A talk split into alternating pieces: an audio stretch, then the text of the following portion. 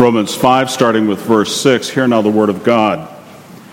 For when we were still without strength, in due time Christ died for the ungodly.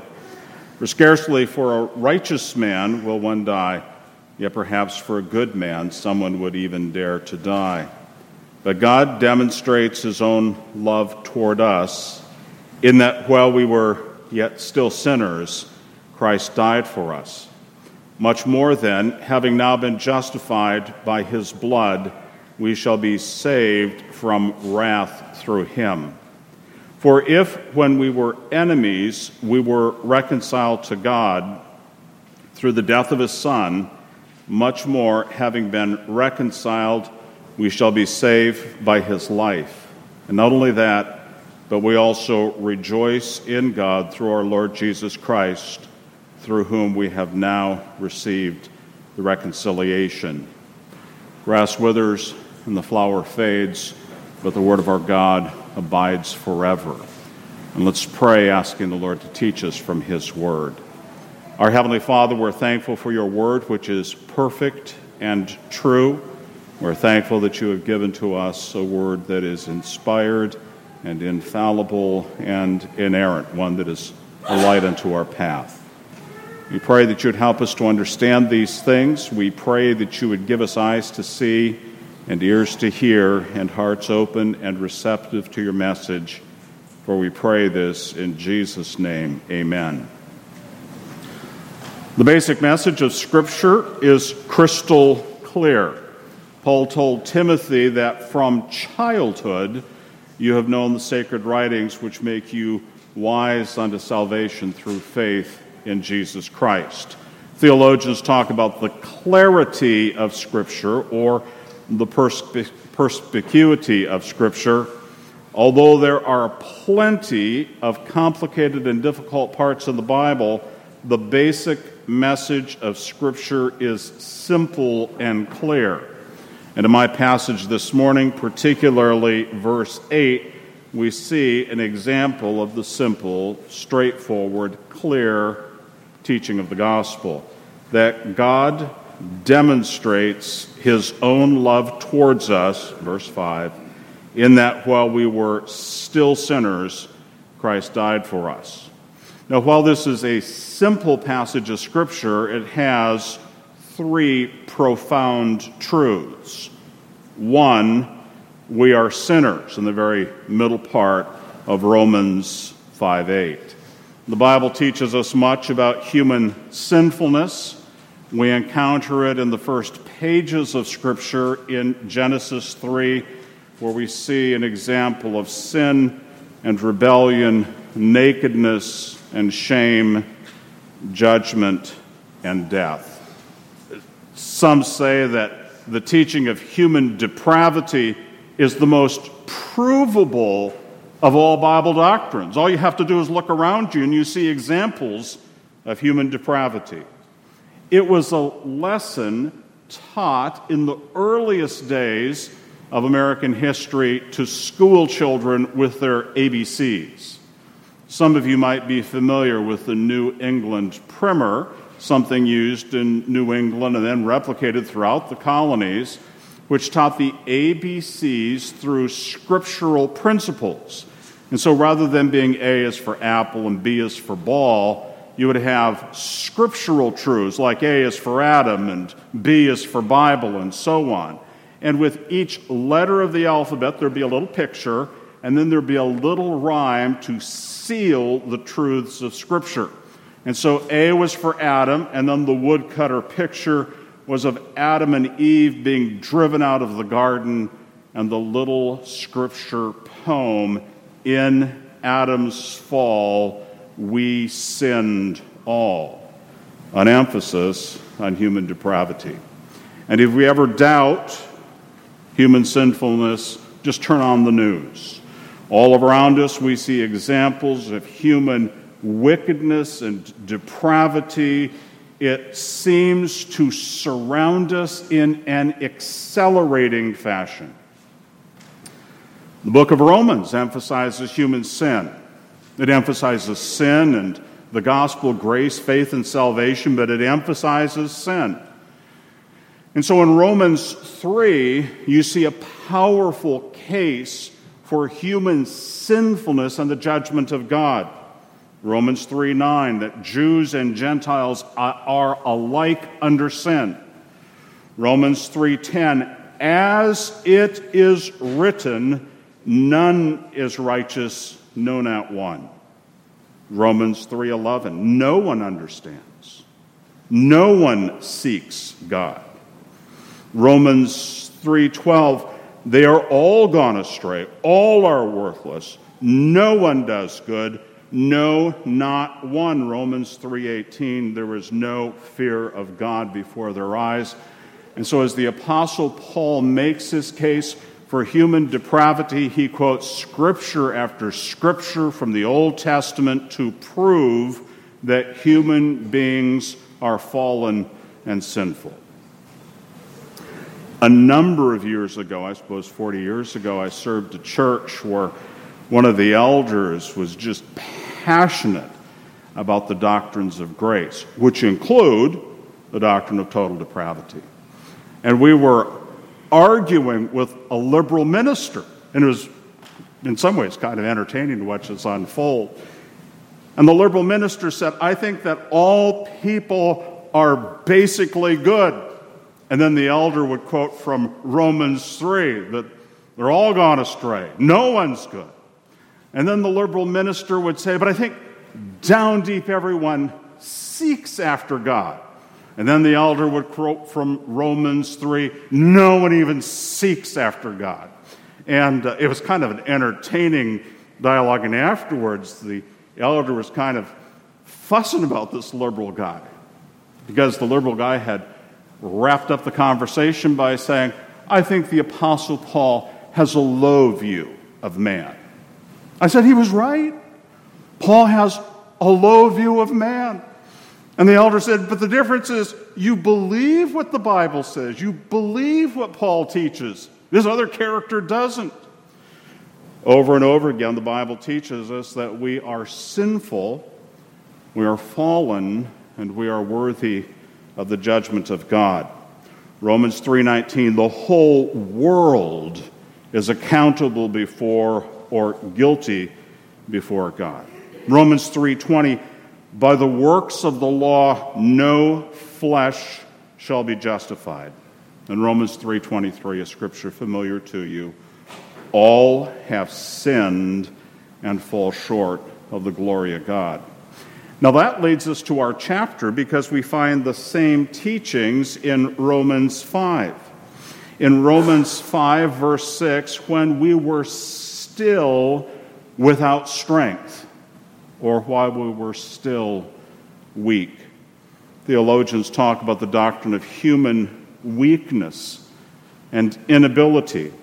Without the grace of God and without the power of the Holy Spirit, and the illuminating work of God's Spirit, we would never come to Christ. We are weak and fallen. The last part of verse six tells us that Christ died for the ungodly. And that's not a very flattering portrait of ourselves, but that's the truth of human beings, that they are ungodly. We're weak, we're ungodly. Verse ten tells us that we were enemies of God, and that's a dangerous spot to be, to be enemies of God and rebels against Him. Indeed, in verse nine, we are told by implication that we all deserve the wrath of God because we're sinners. But wait, it gets even worse, because in verses twelve and following, we learn about original sin. That in Adam there is sin and death and misery for his posterity. There's a great contrast made between Adam and Christ. In Adam there is rebellion and death and judgment, and in Jesus Christ obedience, righteousness, and grace and life. Or to put it this way, to paraphrase one of the Puritans, everybody's on a team. You're either on Team Adam, and that's a bad place to be because It is a place of sin and death and judgment. Or you're on Team Christ. You're counted in Christ. You're elect in Christ Jesus, which is a place of faith and grace and salvation and everlasting life. Paul puts it this way in Romans six twenty-three, the wages of sin is death, but the gift of God is eternal life through Jesus Christ our Lord. And so from Romans five eight, the first truth is that we are sinners. A second truth from the very first part of the verse is that God loves us, but God demonstrates his own love toward us. This is a tremendous encouragement to Christians. We know that Romans is directed to Christians. Romans one six says that the epistle is written to those called of Jesus Christ. Romans one seven, it's written to those beloved of God, called to be saints. God loves sinners. He loved us even when we were still sinners. Even when we were yet sinners, he loved us. A common view, I think, is that God will love you if you clean yourself up first. The biblical view is that God loves us when we were yet sinners. Indeed, God has loved us from the foundation of the world. But notice the language of Romans five eight, because there's a special word that's used, but God demonstrates his own love towards us. And it's a strong word. It's used, it's translated different ways in different versions. I'm using the New King James Version. God demonstrates in the Authorized Version. It's commends.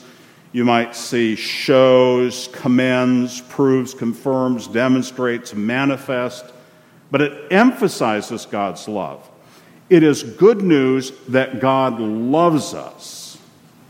That God goes beyond that to demonstrate or manifest his love, that we can all see it and the whole world can see what he has done. The Bible emphasizes God's love. In Genesis three sixteen, we see a familiar message of God's love and salvation. For God so loved the world that he gave his only begotten Son, that whosoever believeth in him should not perish but have everlasting life. John returns to that same theme in First John four, where we're told that God is love. God is agape, First John four eight. First John four nine, in this was manifested the love of God towards us, because God sent his only begotten Son into the world. First John four ten, herein is love, not that we loved God, but he loved us and sent his Son to be the propitiation for our sins. So God is love. He shows his love by sending Christ into the world, the incarnation. He manifests his love by his Son being the propitiatory sacrifice for our sins at Calvary. Who shall separate us from the love of Christ? This is a rhetorical question the Apostle Paul asks at the end of Romans eight, a passage of Scripture you're familiar with. What shall separate us from God's love? And then there's a long list of things that can't do it. Tribulation, distress, persecution, famine, nakedness, peril, or the sword. And all these things were more than conquerors. Romans eight thirty-eight, for I am persuaded that neither death, nor life, nor angels, nor principalities, nor powers, nor things present, nor things to come, nor height, nor depth, nor any other created thing shall be able to separate us from the love of God, which is in Christ Jesus our Lord. And so in Romans, we read that God loved us even when we were still sinners. And we are given this encouraging message that God will continue to love us, his people, until the end, and nothing can ever separate us from the love of God. If you look at Ephesians two, you find the same emphasis upon human beings as sinners and the overwhelming love of God. And if you remember Ephesians two, the first three verses, there's this terrible description of our human condition, that we were dead in sins. We walked according to the ways of this world. We followed after Satan. We copied the sons of disobedience. We were filled with lust and filled with the desires of the flesh and mind. We were by nature children of wrath. But God, and there's this wonderful transition in Ephesians two four, but God, compared to the wretchedness of our human condition, but God, rich in mercy, with the great love with which he loved us. And he quickened us together with Christ. He raised us up in heavenly places in Christ, so that in ages to come, Ephesians two seven, he will show us the riches of grace and kindness in Christ Jesus. And the point of all of this is that you are saved by grace through faith, not of yourselves. It is the gift of God. God loves us. God is gracious to us. Even though we are sinners, he has shown us the manifold riches of his mercy. And that's not a New Testament teaching alone. If we spent time in the Old Testament, we could see the same theme. For instance, in Deuteronomy seven, verses seven and eight, the Lord did not set his love on you or choose you because you were more in number or mightier than the other peoples, for you were few in number.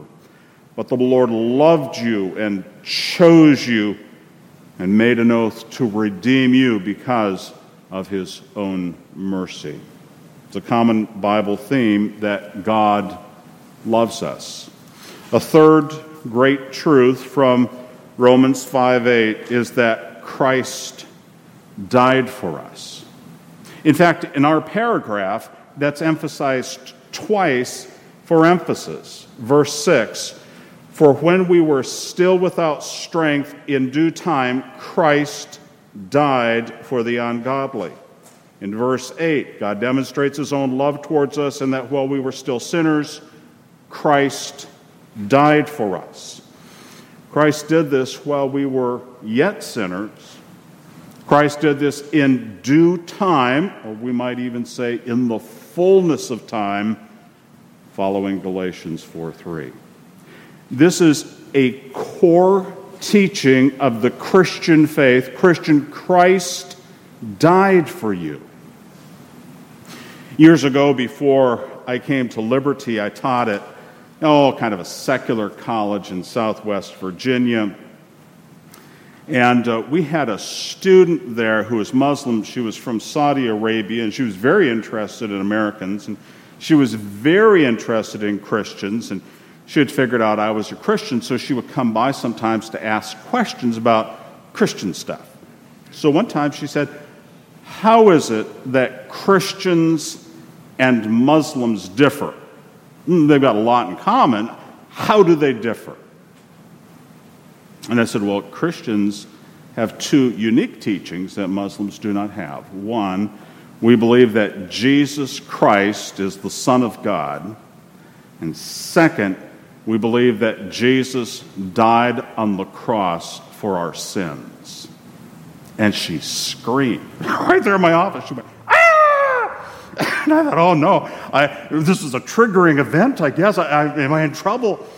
And I said, I, I, I didn't I didn't mean to upset you. You, you asked me what the key difference is. I, I, I'm trying to explain. These things are core to the... But how could it be? That doesn't make sense. How could it be? And then we talked, and I shared some Bible verses.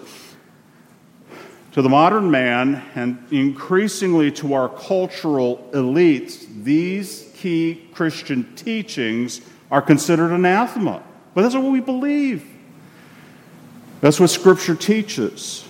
That's what God's Word shows us. That Jesus Christ is the Son of the living God. That Jesus died for our sins.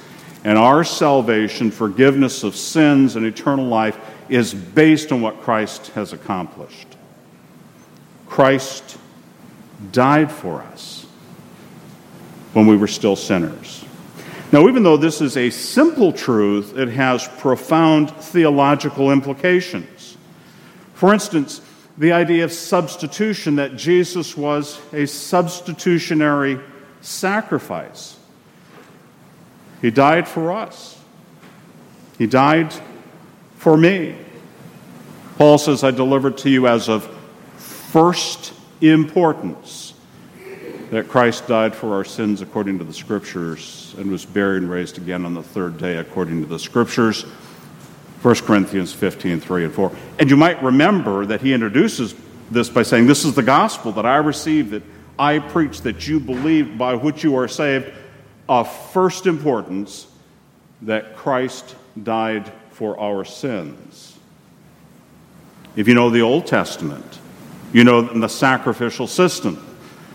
Animals were sacrificed that pointed ahead to what would come later with Christ as a covering for sins because a substitute was necessary. In the New Testament, in the book of Hebrews, we're told that Christ is our perfect priest and Christ is our perfect sacrifice. He is our substitute. Second, it involves a teaching on justification. In fact, this term is used twice in Romans five, verse chapter five, verse one. Therefore, having been justified by faith, we have peace with God through our Lord Jesus Christ. And also in verse nine, much more than, having now been justified by his blood, we shall be saved from wrath through him. Now, the doctrine of justification is an essential teaching of Scripture regarding our understanding of salvation. Our children learn this when they're young, when they recite the wonderful theological richness of the Westminster Shorter Catechism. Westminster Shorter Catechism thirty-three, justification is an act of God's free grace wherein he pardons all our sins and accepts us as righteous in his sight only for the righteousness of Christ imputed to us and received by faith alone. By chapter five, Paul has been building to this point. He uses the example of Abraham on justification, Romans four, one through three, that Abraham believed God and it was reckoned to him as righteousness. He uses David's experience in Romans four, six through eight to teach that God imputes righteousness and forgives his sins based on the teaching of Psalm thirty-two. Or look at the teaching of Romans three. I'll read selected verses or portions of verses from Romans three twenty. Therefore, by the deeds of the law, no flesh will be justified in his sight. Verse twenty-one, but now the righteousness of God apart from the law is revealed. Verse twenty-two, even the righteousness of God through faith in Jesus Christ. Verse twenty-three. For all have sinned and fall short of the glory of God, being justified freely by his grace through the redemption that is in Christ Jesus, whom God set forth as a propitiation by his blood through faith to demonstrate his righteousness. Verse twenty-eight. And therefore, we conclude that a man is justified by faith apart from the deeds of the law. There's an emphasis on justification by faith, but done because of the shed blood and the propitiatory sacrifice of Jesus Christ. Substitution, justification, Romans five nine, salvation. Much more than having now been justified by his blood, we shall be saved from wrath through him. The scripture here mentions this term wrath, which is not common in evangelical teaching today. There's oftentimes emphasis on grace and faith, all good things.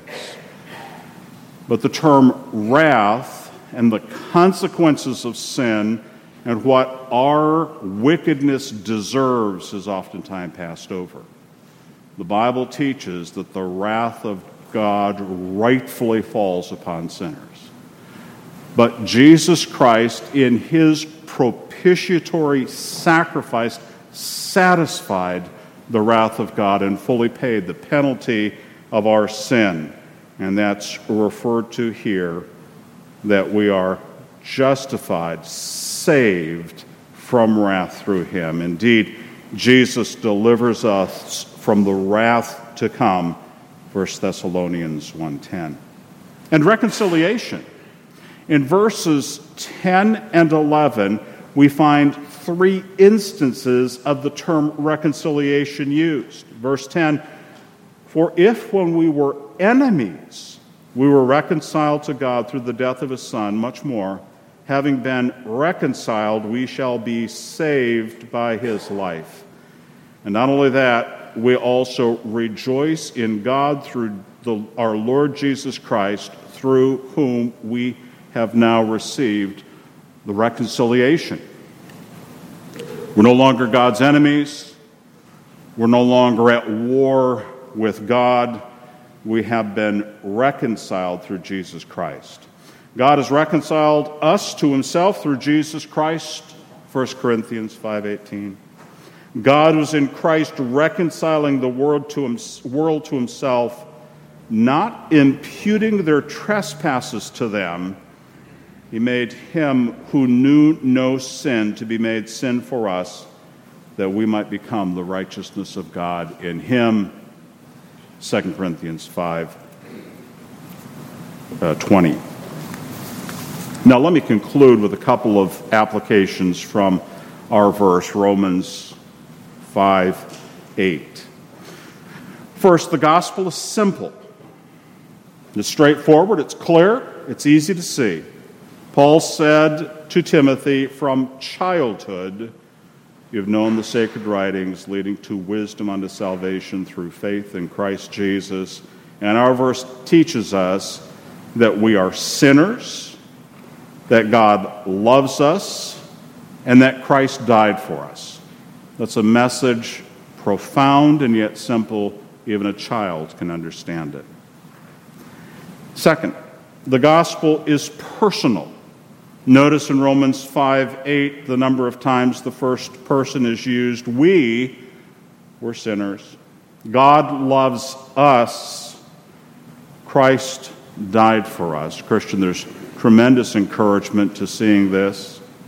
The gospel message is personal, particular, specific, and it must be personally accepted and received, designed for you that we would embrace these things. Listen to the way the Apostle Paul describes his conversion in First Timothy one, verse fifteen. In First Timothy one fifteen, we find something of his testimony and experience with grace. Paul says, "This is a faithful saying and worthy of all acceptance." And that right away emphasizes the importance of this teaching. Faithful the word, faithful the logos. This is a faithful saying deserving to be accepted, that Christ Jesus came into the world to save sinners, of whom I am chief. So there is an emphasis upon Christ coming into the world, coming to save sinners, and then Paul's personal testimony, among whom I am the chiefmost, the foremost. I'm the number one person needing grace. And God was merciful to me as a testimony to the world that anybody can be saved. God saves sinners, and that why, that's why Christ came. And so all of us should say, or be willing to say, that Jesus is my Savior. My trust is in the Savior of sinners, Jesus Christ, who paid the penalty for my sin on the cross. And a third point, as we prepare to come to the Lord's table, is that the gospel is emphasized in the Lord's Supper. In First Corinthians eleven, verse twenty-six, we read, "As often as you eat this bread and drink this cup, you proclaim the Lord's death until he comes." And so the bread and cup are symbols or signs, seals. They point to the broken body and shed blood of Jesus Christ. They are visible signs that Christ died for us. And we collectively, as God's children, as people of faith, as those who are Christians trusting in Jesus Christ, proclaim the Lord's redeeming grace and the death of Jesus Christ for our sins. We collectively say, my hope for salvation and forgiveness of sins and eternal life comes because of what my Savior Jesus Christ has accomplished on the cross. It is our way collectively to proclaim the Lord's death until he comes, pointing to what Christ has accomplished for poor sinners and what he has done for us, his children. Let's pray. Our Heavenly Father, we're thankful for your great love. We're thankful for the coming of Jesus Christ into this world in due time, in the fullness of time. And we are thankful for his death at the cross of Calvary. We're thankful that this was needful for salvation, that it was accomplished. We're thankful that as your children, by grace through faith, we embrace Christ and the promise of Scripture that our sins are forgiven, that our sins are not imputed to us, but rather the righteousness of Jesus Christ is imputed to us. And so as we come to the Lord's table, we pray that you would help us to partake in a worthy manner and help us to proclaim the Lord's righteousness and Christ's salvation and your redeeming grace as we commune together and with you. We pray this in Jesus' name, amen. Turn with me to Psalm twenty-five C. Let's stand together and sing Psalm twenty-five C.